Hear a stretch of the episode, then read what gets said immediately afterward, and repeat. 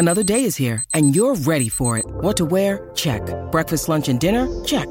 Planning for what's next and how to save for it? That's where Bank of America can help.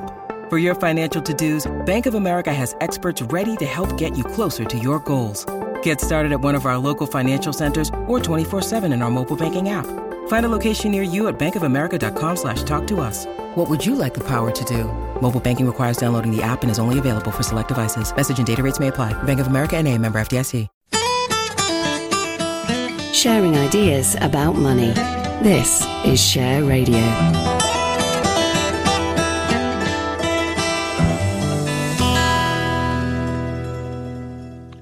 This is Simon Rose. Welcome to the Financial Outlook for Personal Investors. I'm joined not today by Russ Mould, who is examining horseflesh, but instead I've got with me Danni Hewson, Head of Finance and Analysis at AJ Bell. Nothing goes between Russ and the horses. Um, No, not no, even a he big day very like happy. today. Not even a big day like today, when we, of course, have had yet another increase in um, the interest rate from the Bank of England. Uh, uh, not the usual expected um, 25 basis points, but 50 basis points instead. Though the Bank of England does seem to be behind the curve. Are they still behind the curve?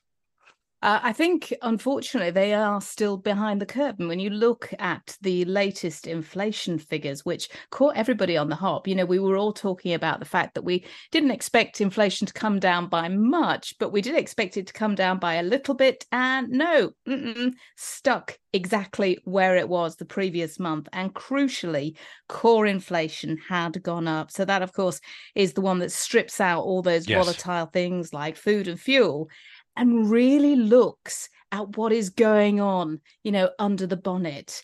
And that is where you start to see inflation becoming embedded because we are seeing clearly a very tight labor market Yes. still. We're seeing wage uh, wage increases uh, of 7.6% and although you know if if you're sort of thinking about inflation you're probably not noticing a pay rise but it is meaning that people are cushioned. They do still have enough to be able to spend in shops. And that is something that the Bank of England's been really worried about a wage price spiral where people are saying, goodness me, things are costing me too much. I need a pay rise. So you get a pay rise. And then, you know, the No, employer says, no. I'm going to have to charge more. And off we go No. again. They're worried now. It wasn't that long that we had Andrew Bailey saying that it was all purely transitory. It was going to vanish. Intriguingly, I often look at RPI, which, as you know, is no longer an official measure, but it's what we used to think most people felt more like the RPI um, figure than the CPI. That's actually fallen from 14.2% back in October to 11.3%. So I must find a statistician who can tell me why that's behaving as the Bank of England would like and not all the others. But so what's going to happen for homeowners then? Because clearly, if there are mortgages to be had, it's going to be dependent upon, um, it's going to be linked to whatever the Bank of England interest rate is. Yeah, absolutely. So we have already seen, um, you know, trackers and variable rate mortgages.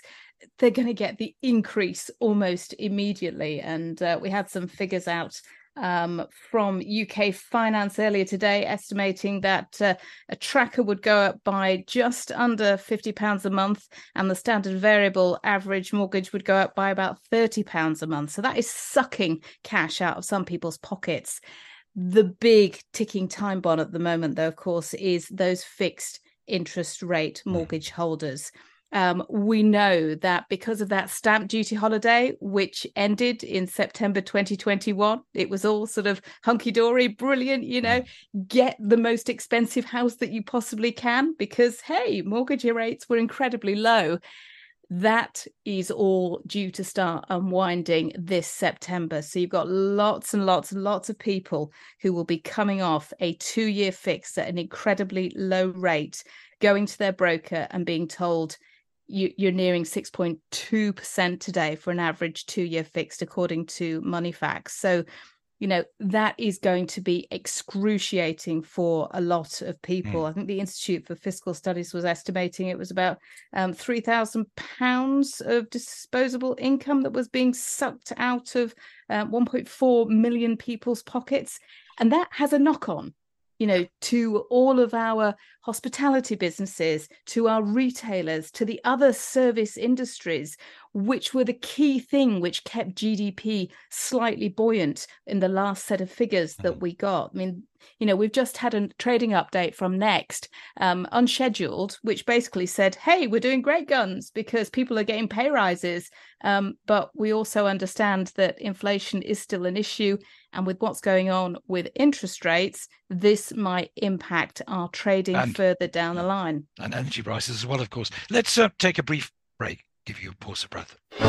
Sharing ideas about money. This is Share Radio.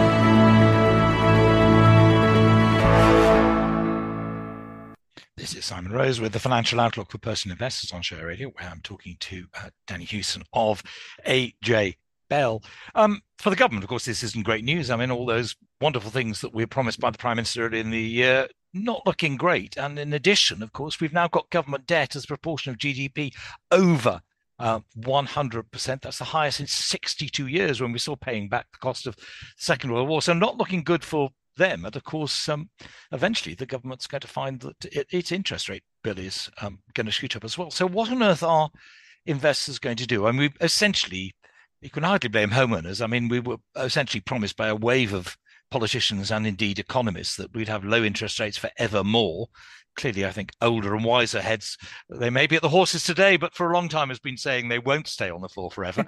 um, so what can people do? And forget, forget perhaps just household expenditure for the moment and, and um, what people are going to do in their private lives. But when they're thinking about um, investment, it's a new environment for many investors.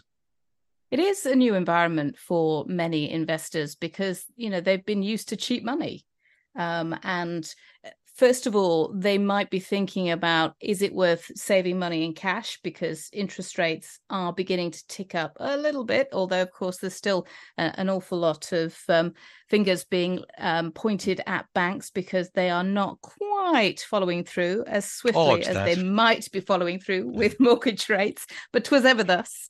Yes. Um, but of course, now at a time when we're seeing an awful lot of our retailers, our hospitality businesses, we just had an update this morning from Whitbread, you know, absolutely stellar 14% like for like sales up.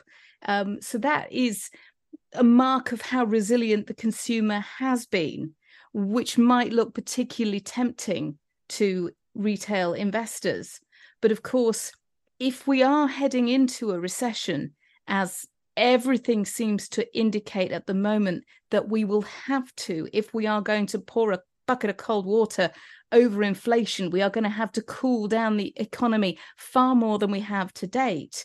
So, if we are going to go in towards a recession, then investors do need to start thinking about their portfolios how diversified are they? What sort of defensive stocks do they have in play? Um, it was interesting because um, overnight in the United States, we had um, the Fed chair, uh, Jay Powell, saying, Look, I, I know markets are thinking that we've done this pause. He's saying, I'm not using the word pause, but we've done this skip, but we're not done yet. There's more to come. In fact, expect two more rate hikes. And what we saw overnight is, you know, those big um, ticket stocks, those tech stocks, they plummeted and energy stocks shot up. So this is very much where investors are, are, taking a look. They're thinking about what they expected to happen.